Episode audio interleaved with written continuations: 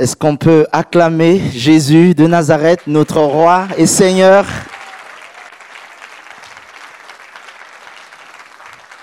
Est-ce qu'on peut pousser des cris de joie?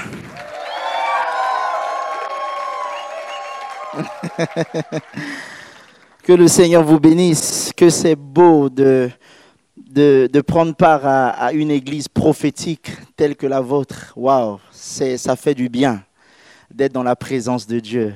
Alléluia.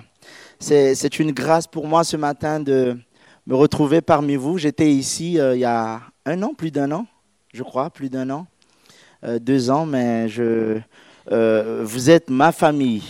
Et je suis tellement heureux de, de, me retrouver ce matin, encore une fois de plus, parmi vous.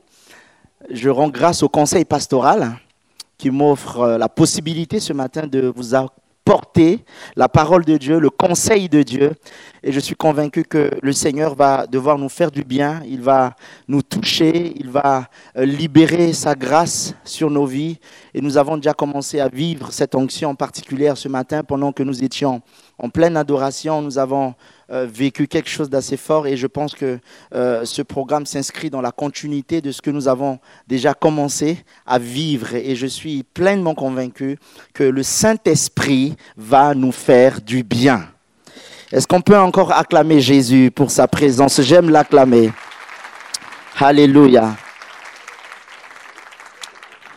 Nous avons eu l'occasion et l'honneur de recevoir Nicolas et Xavier qui étaient de passage à Orléans. On a été tellement bénis de leur présence et vous avez les salutations de l'église d'Orléans.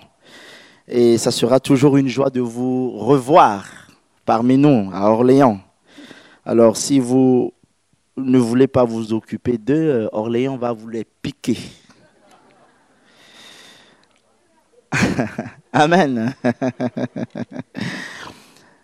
Je vous invite sans plus tarder à, lire euh, Jean chapitre 12. Euh,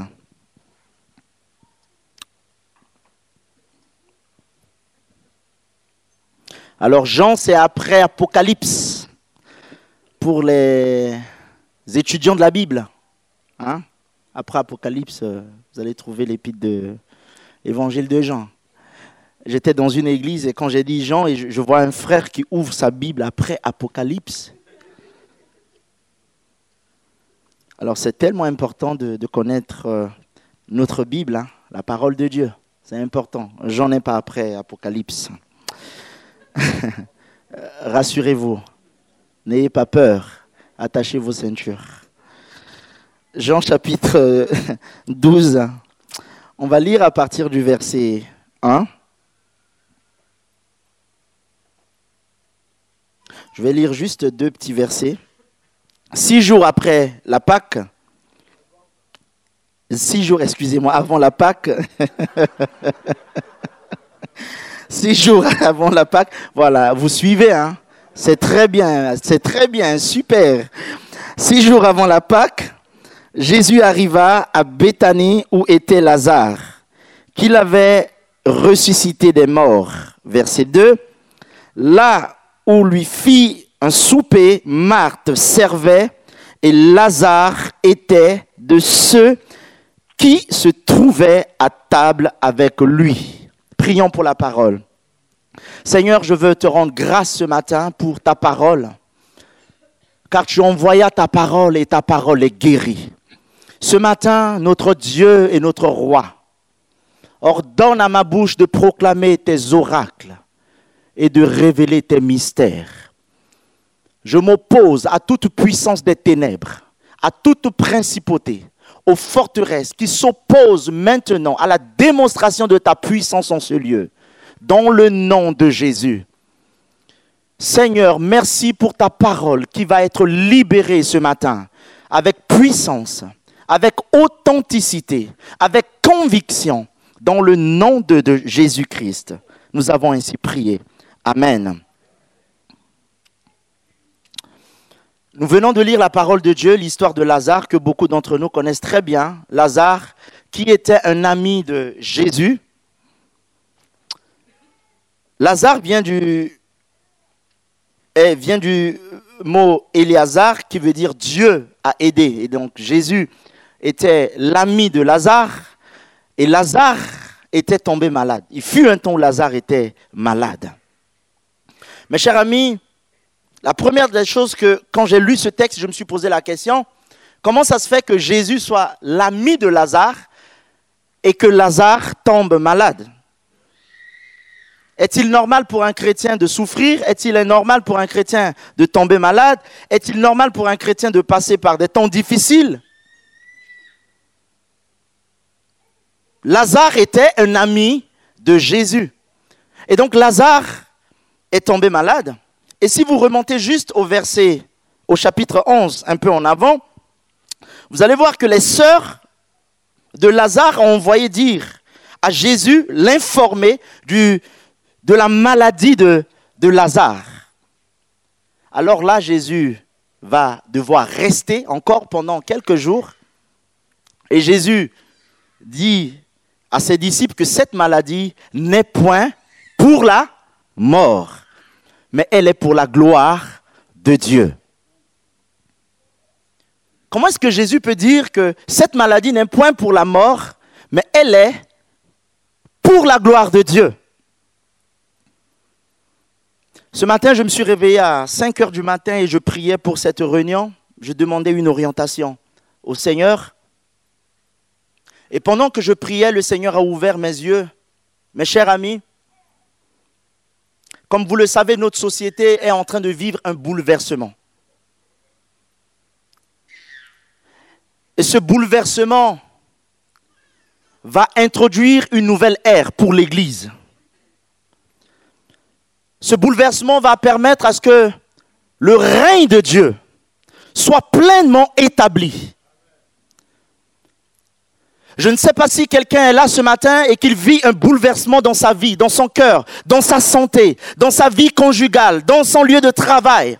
Mais je voudrais t'annoncer ce matin de la part de Dieu que ce bouleversement va introduire une nouvelle saison dans ta vie. Ce bouleversement va introduire le règne de Dieu et la gloire de Dieu, le trône de Dieu dans ta vie. Ce n'est pas facile à le dire, à le vivre. Et je ne le souhaite à personne de traverser aussi des temps difficiles. Mais je voudrais te dire une chose de la part de Dieu, que ce que tu vis, ce que tu traverses, ce pas par quoi tu es en train de vivre ce matin, je t'annonce de la part de Dieu. Alors que je suis en train de parler ce matin, s'il y a quelqu'un ici qui vit des choses compliquées dans sa santé, dans sa vie conjugale, dans son lieu de travail, je t'annonce de la part de Dieu, la situation que tu es en train de vivre conduira à la gloire de Dieu.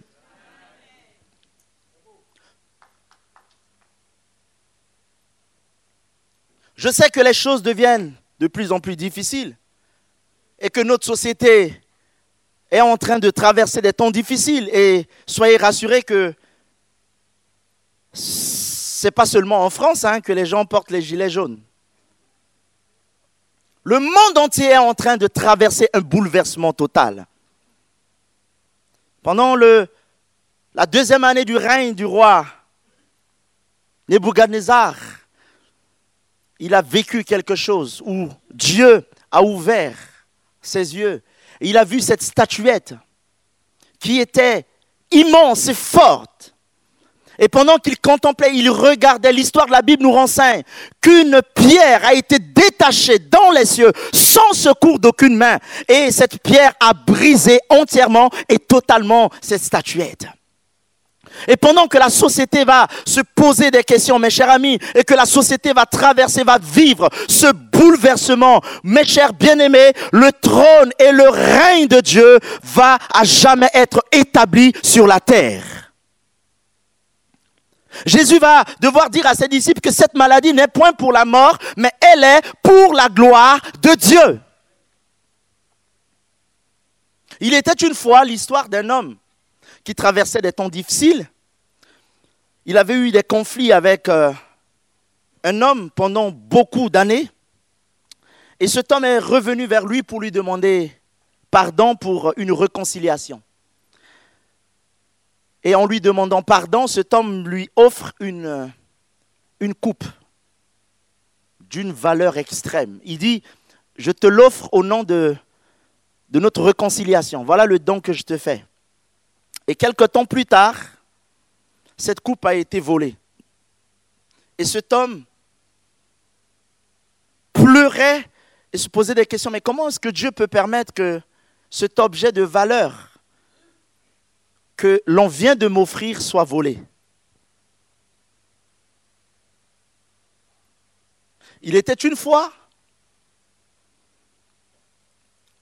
une femme qui priait et qui a passé toute sa vie pour servir Dieu, pour aimer Dieu et qui avait un seul enfant. C'était son enfant unique. Et elle avait servi Dieu de tout son cœur, de toute son âme. Et voici, l'enfant est tombé malade. Il l'amène à l'hôpital et quelques temps plus tard, on lui dit, l'enfant vient de partir. Alors cette femme s'est irritée contre Dieu. Comment, Seigneur, tu peux permettre une chose pareille alors que j'ai donné toute ma vie à te servir? Il était une fois un homme qui pria pour euh, la richesse. Il voulait que le Seigneur puisse le visiter, que le Seigneur visite ses finances. Il vivait dans une extrême pauvreté. Et il vivait dans une petite case, quelque part. Il priait, il intercédait, il passait des temps de jeûne et prière. Et voici, un jour, il est parti au champ de son retour. De loin, il voit une fumée et dès qu'il s'approche, il se rend compte que sa case vient de prendre feu.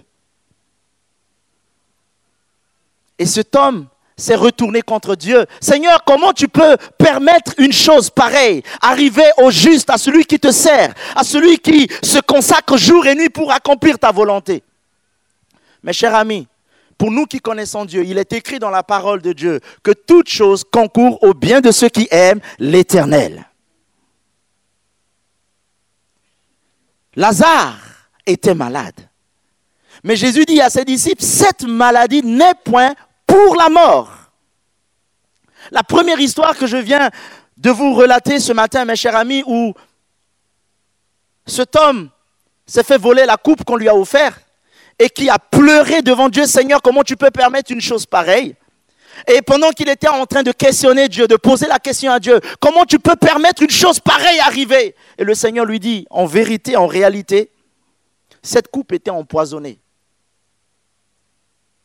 Ce monsieur ne t'avait pas réellement pardonné. Il était revenu vers toi pour se venger. Et en se vengeant, il avait empoisonné la coupe.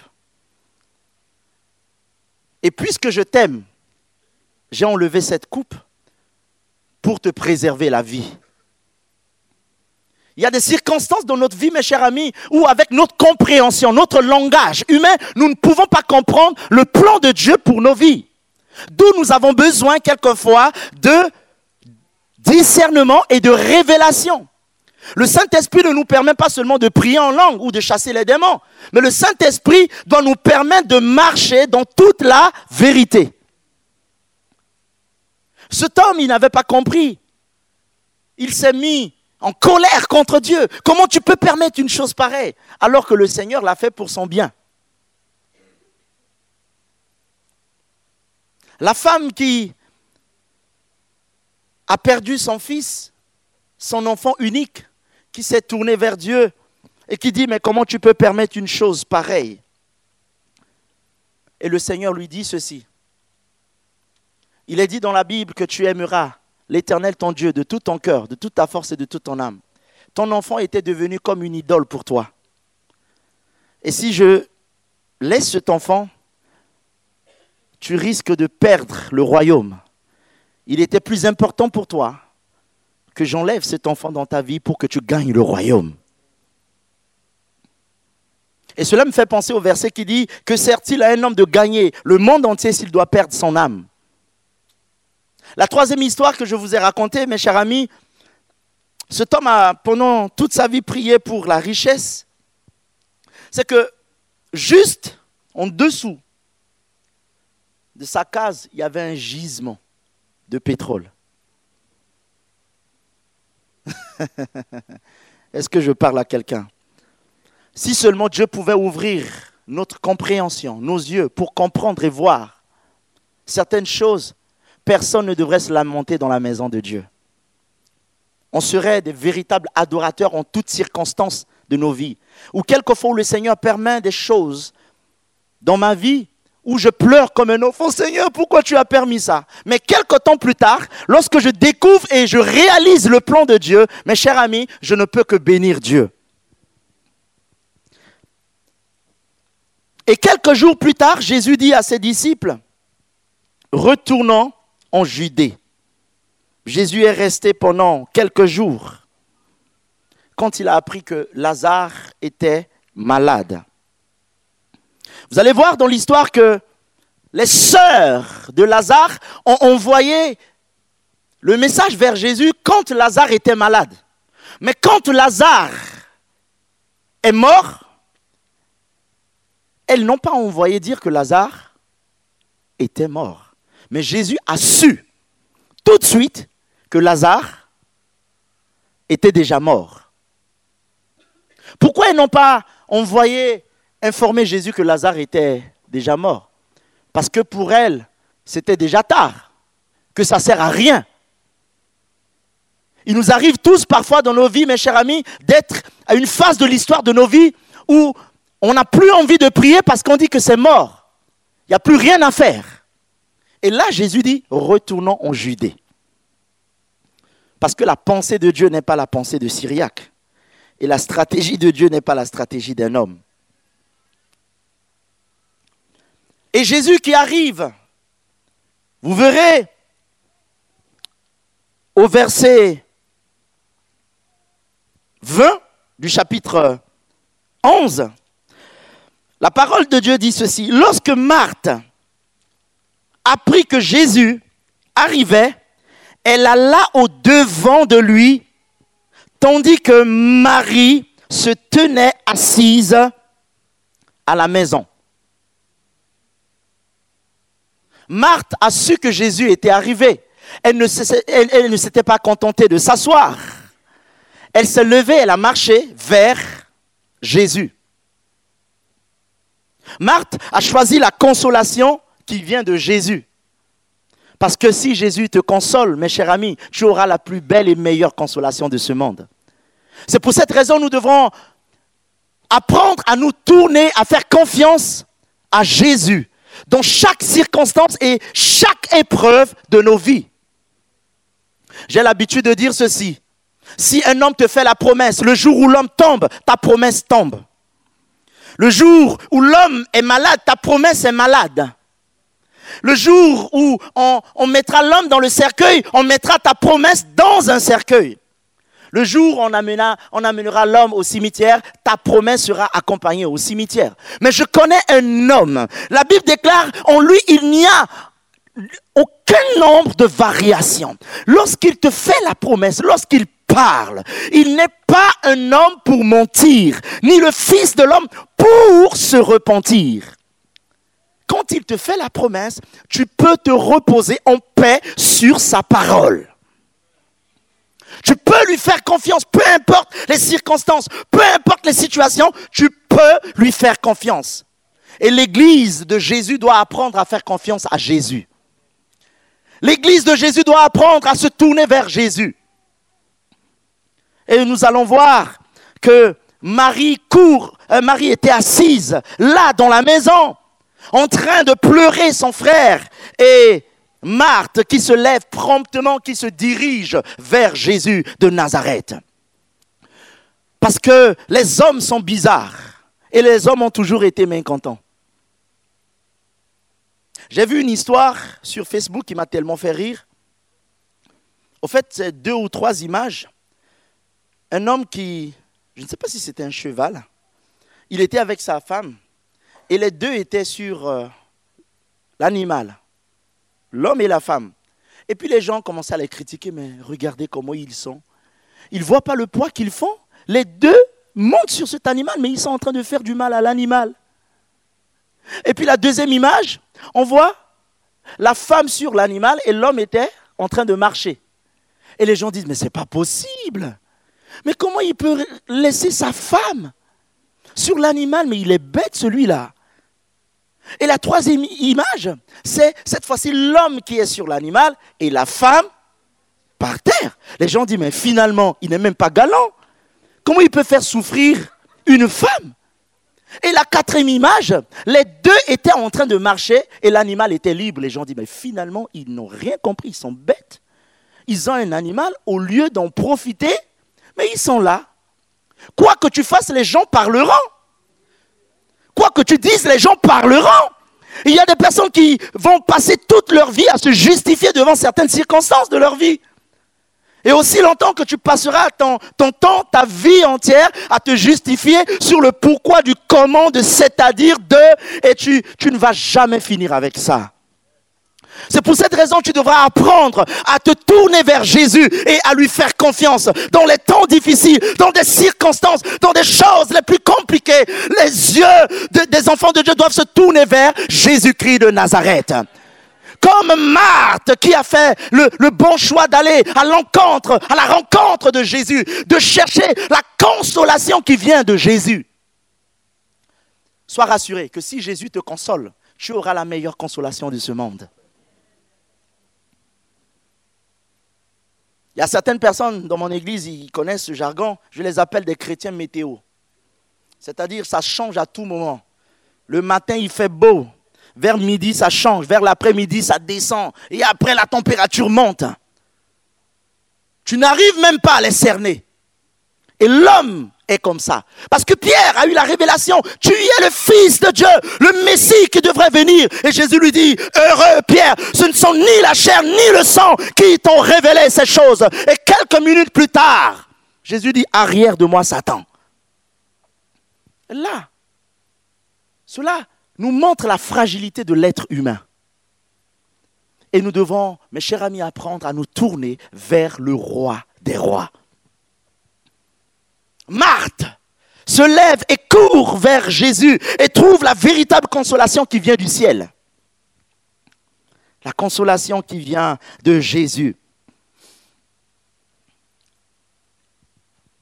Jésus l'accueille et Marthe, au verset 28 du chapitre 11, va courir vers sa sœur Marthe et lui dire que le Maître est ici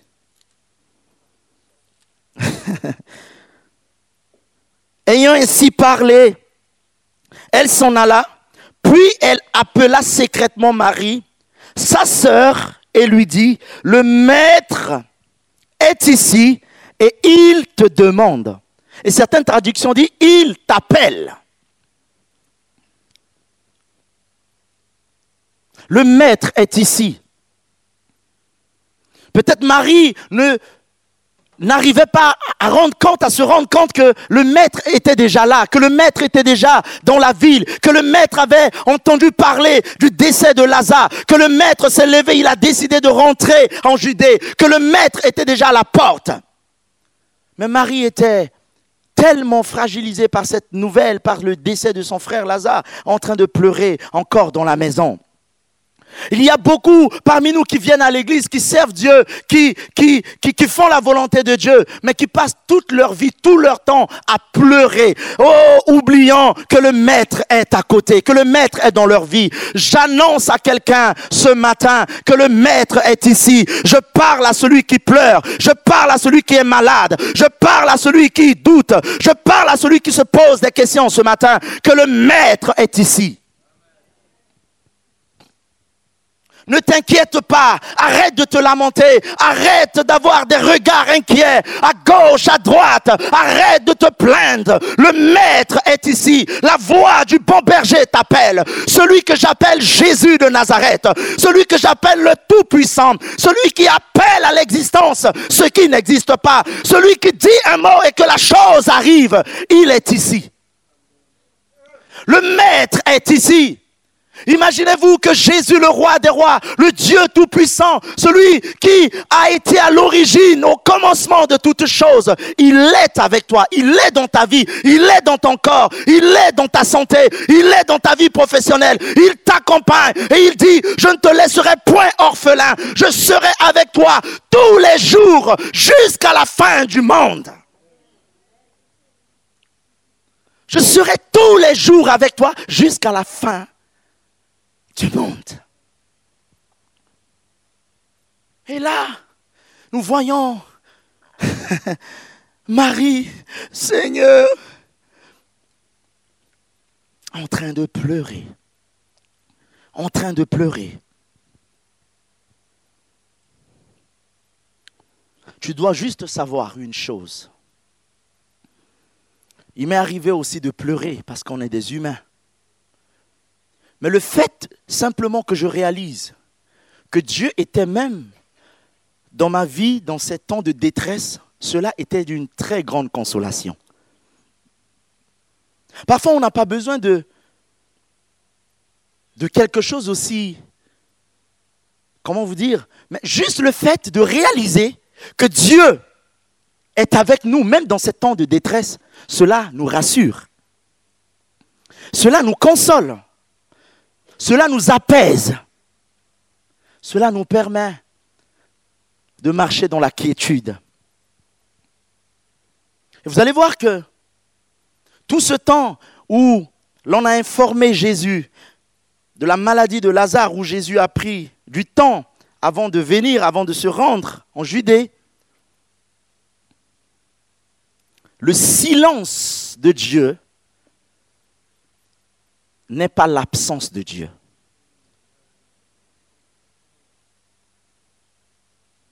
Est-ce que je parle à quelqu'un? Le silence de Dieu n'est pas l'absence de Dieu. Il arrive parfois dans nos vies où le Seigneur ne parle pas. Ce n'est pas parce qu'il ne parle pas ou il est absent dans notre vie. Il peut être dans notre vie, mais il veut tout simplement prendre le temps de nous regarder. Et beaucoup de personnes traduisent le, le silence de Dieu par son absence dans notre vie. Nous devons avoir le discernement de comprendre les différentes saisons dans lesquelles le Seigneur nous amène. Nous devons avoir le discernement de saisir la pensée de Dieu, d'être connecté à la pensée de Dieu et de connaître qu'est-ce que Dieu pense de cette situation que je vis? Il fut un temps dans ma vie où j'ai pleuré, j'ai jeûné, j'ai gémi, j'ai fait toutes sortes de prières, où j'avais besoin comme on le dit à Orléans, d'un shift. J'avais besoin d'un shift, j'avais besoin de voir quelque chose, j'avais besoin de regarder quelque chose d'extraordinaire, où le Seigneur ne m'a pas répondu. Nous devons savoir que c'est dans le silence et le calme que se trouve notre force.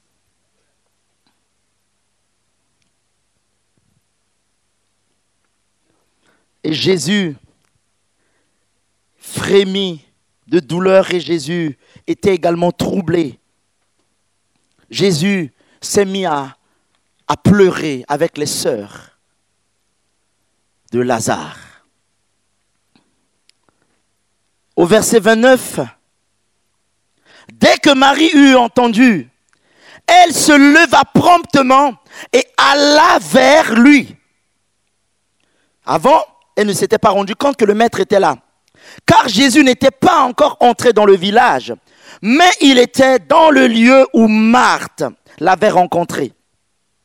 Les Juifs qui étaient avec Marie dans la maison et qui la consolaient, l'ayant vue se lever promptement et sortir, la suivirent en disant, elle va au sépulcre pour y pleurer.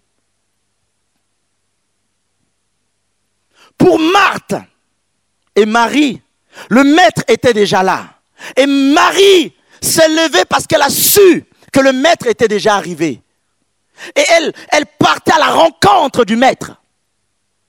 Mais pour ceux qui étaient autour, elle partait pleurer. Pour ceux qui ne comprenaient pas, certainement, elle va au sépulcre pour se lamenter comme d'habitude. Mais cette fois-ci, ce n'était pas pour pleurer c'était pour rencontrer Jésus de Nazareth. C'était pour rencontrer la véritable consolation. Jésus, le Fils du Très-Haut, qui a décidé de faire son entrée en Judée. Mes chers amis, vous allez voir que Jésus va demander à ce qu'il soit conduit au sépulcre. Et Jésus va demander aux sœurs de Lazare d'enlever la pierre qui empêchait Lazare de rouler la pierre, de doter la pierre, qui pouvait empêcher Lazare de sortir. Je vous parlais tantôt de ce bouleversement que le monde est en train de connaître. Mes chers amis, le temps est arrivé où cette pierre qui empêche l'Église à manifester le royaume de Dieu va être ôtée. Où le règne de Dieu, le gouvernement de Dieu va être pleinement établi sur la terre. Où nous devons vivre l'accomplissement de toutes les promesses de Dieu. Alors que je suis en train de parler ce matin, je ne sais pas la nature de la pierre qui t'empêche ce matin de te lever promptement et de servir Dieu. Je ne connais pas la nature de cette pierre qui t'empêche à t'engager dans le sacerdoce avec Dieu. Mais ce matin, une chose est certaine. Alors que je parle, je déclare et je confesse que toutes ces pierres qui t'empêchent de rentrer vers ta destinée soient ôtées dans le nom de Jésus de Nazareth. Parce que le maître est ici, le maître t'attend. Le maître veut que tu le serves. Hier, je parlais, je, partageais euh, d'un sujet avec le prophète et je lui disais qu'il y a certaines bénédictions qui sont liées au service. Il y a certaines bénédictions qui sont liées au service. C'est-à-dire quoi? Quelqu'un qui est président de la République, il a des gardes du corps, il a des, des, des, un chauffeur, il a des voitures de commandement, il a tout un dispositif des personnes qui sont mises à, à sa disposition. Mais s'il n'est plus président, euh, il peut conserver un minimum. C'est-à-dire quoi? Il a peut-être un salaire, il a, mais il, ne peut pas bénéficier de certains avantages que lorsqu'il était en service. Je veux vous dire ceci, mes chers amis, euh, il y a des bénédictions, il y a des grâces qui sont liées au service. C'est pour cette raison que tu dois comprendre qu'il y a certaines bénédictions qui se cachent derrière le service. Aussi longtemps que tu comprendras et que tu serviras Dieu, il y a certaines choses que le Seigneur va te faire montrer. Il y a certaines choses que tu découvriras que d'autres ne peuvent pas découvrir, tout simplement parce qu'ils ne sont pas dans le service. Nous voyons Jésus qui demande que la pierre soit ôtée. ôter la pierre. Des pierres qui nous empêchent de rentrer dans notre appel qui nous empêche d'être épanouis, qui nous empêche de rentrer dans notre ministère, qui empêche aujourd'hui l'Église d'exploser. Jésus dit, ôtez cette pierre. Et Jésus appelle Lazare. Maintenant, je reviens au premier verset que j'ai lu tout à l'heure. Six jours avant la Pâque, Jésus arriva à Béthanie, où était Lazare, qu'il avait ressuscité des morts. Là, on lui fit un souper. Marthe servait et Lazare était un de ceux qui se trouvaient à table avec lui. Maintenant, je peux commencer à prêcher. Nico, euh, sois rassuré, ne t'inquiète pas. non, c'était juste une introduction.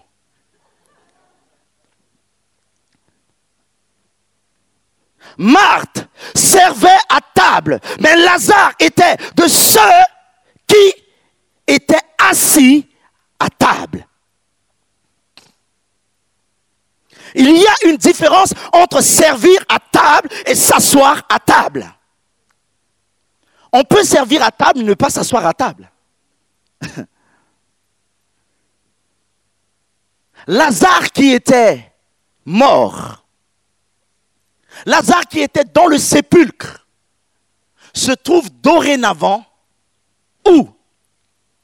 À table avec Jésus de Nazareth pendant que Marthe servait à table.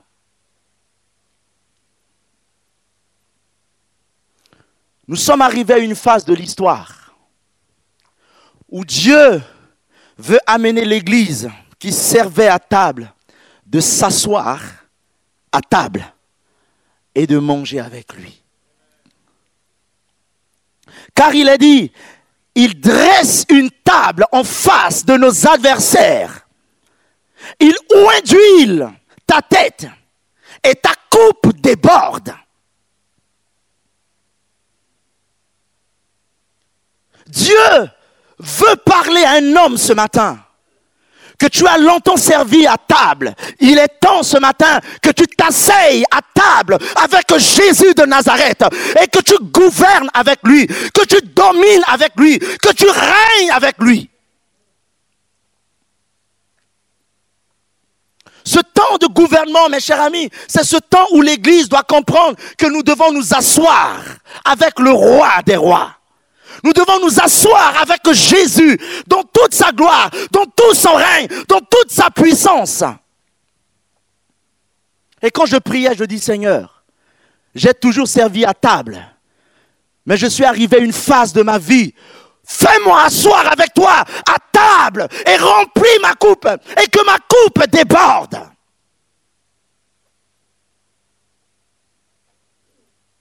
Marie servait à table, Marthe servait à table. Mais je suppose qu'elle ne mangeait pas. Mais Jésus était assis avec Lazare. Celui quelque temps après, avant, qui était mort. Qui était mort. Nous qui étions morts dans le monde, dans le péché. Et que Jésus nous a ressuscités par sa mort par son sacrifice, par sa résurrection. Nous ne sommes plus morts. Et la mort n'a aucun, pouvoir, aucune autorité sur notre vie. Il a dit à la mort, où est ta force? Où est ton aiguillon? Il a vaincu la mort. Il a triomphé sur la mort. Et il nous donne de la victoire. Il y a un temps de servir à table. Il y a également un temps de s'asseoir à table.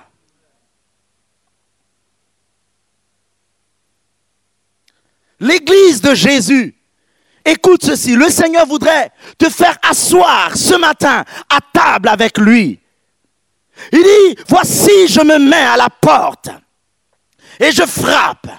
Et si quelqu'un entend ma voix et ouvre la porte de son cœur, j'entrerai chez lui, je souperai avec lui et lui avec moi. Ce matin, le Seigneur voudrait te faire asseoir à table. Marthe servait pendant que Lazare était assis avec le roi des rois. Ce matin, passe à table avec Jésus de Nazareth. Jésus veut que tu t'asseyes à table avec lui. Je parlais tout à l'heure du bouleversement dans lequel nous sommes aujourd'hui. C'est que Dieu va se servir de ce bouleversement pour établir son royaume et son règne. Et Dieu va faire asseoir son Église à sa table. Et le monde entier verra, les gens verront que nous servons un Dieu vivant. Beaucoup reconnaîtront le règne de Dieu parce que le Seigneur va nous faire asseoir. Le Seigneur va faire asseoir l'Église. Le Seigneur va faire asseoir les hommes et les femmes dans différents domaines, dans les sphères politiques, dans, différents domaines de la société. Dieu va nous faire asseoir. Je dis, Seigneur, je veux m'asseoir à ta table. On peut servir à table, mais ne pas s'asseoir à table. Il y a une différence entre servir à table et s'asseoir à table.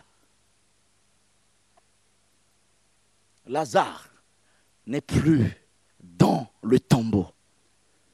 Lazare est ressuscité.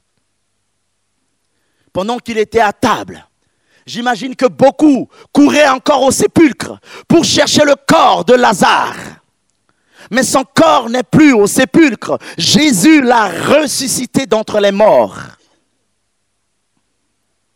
Alors que beaucoup iront encore te chercher là où tu étais hier, Ils ne te trouveront pas là-bas parce que Jésus a changé ton histoire. Et ce matin, il voudrait que tu t'asseyes à sa table. Nous devons rentrer dans cette nouvelle phase de l'histoire où l'Église, quand je parle de l'Église, je ne parle pas d'un bâtiment, mais l'Église, le corps de Christ, doit s'asseoir, doit commencer à prendre des positions, doit dominer, doit régner, doit s'établir, doit s'affirmer.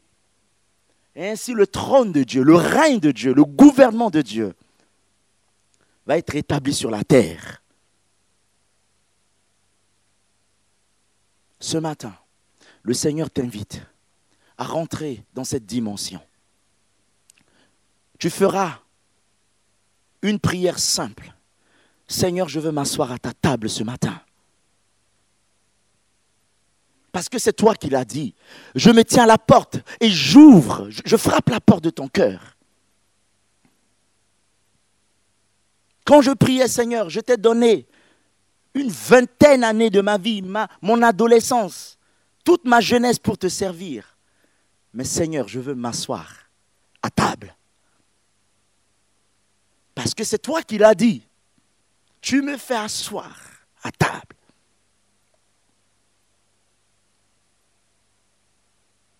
Que le nom du Seigneur soit béni. Je voudrais prier avec vous. Est-ce qu'on peut se mettre debout? Vous avez vu, je n'ai pas dépassé un Nico. Je ne vous ai pas fait peur. Est-ce que nos frères de... On va élever nos mains vers le ciel?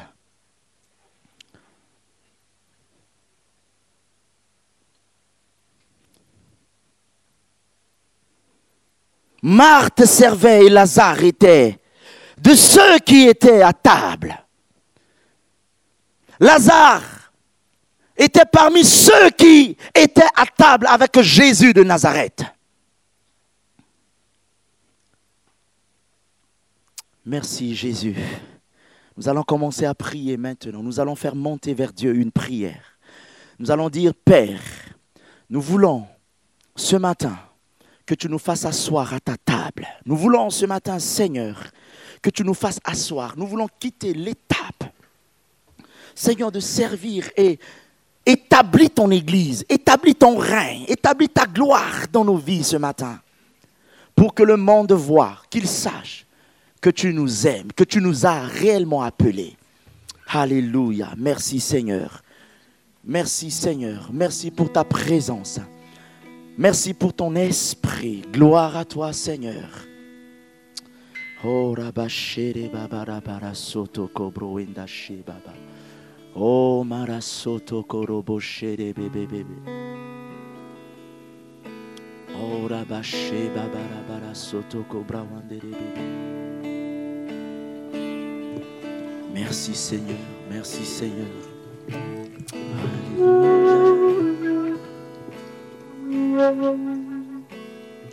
Alléluia.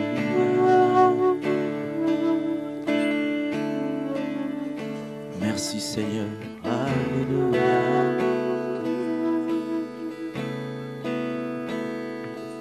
Alléluia.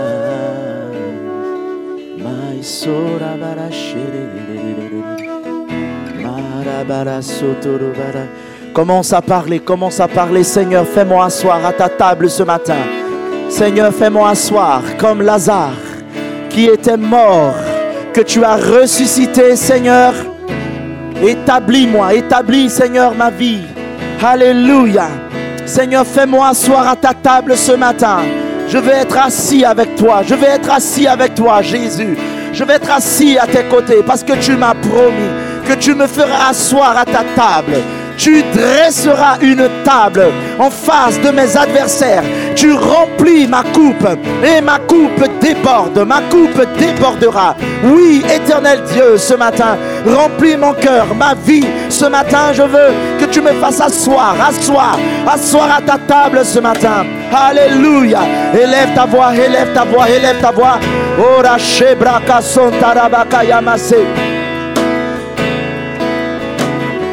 Ton cœur parle, que ton cœur parle. Oh, ce matin, il veut te faire asseoir à sa table. Ne te retiens pas dans sa présence. Ne te retiens pas dans sa gloire ce matin. Il veut t'établir à table. Il veut te faire asseoir à sa table ce matin. Alléluia. Oh.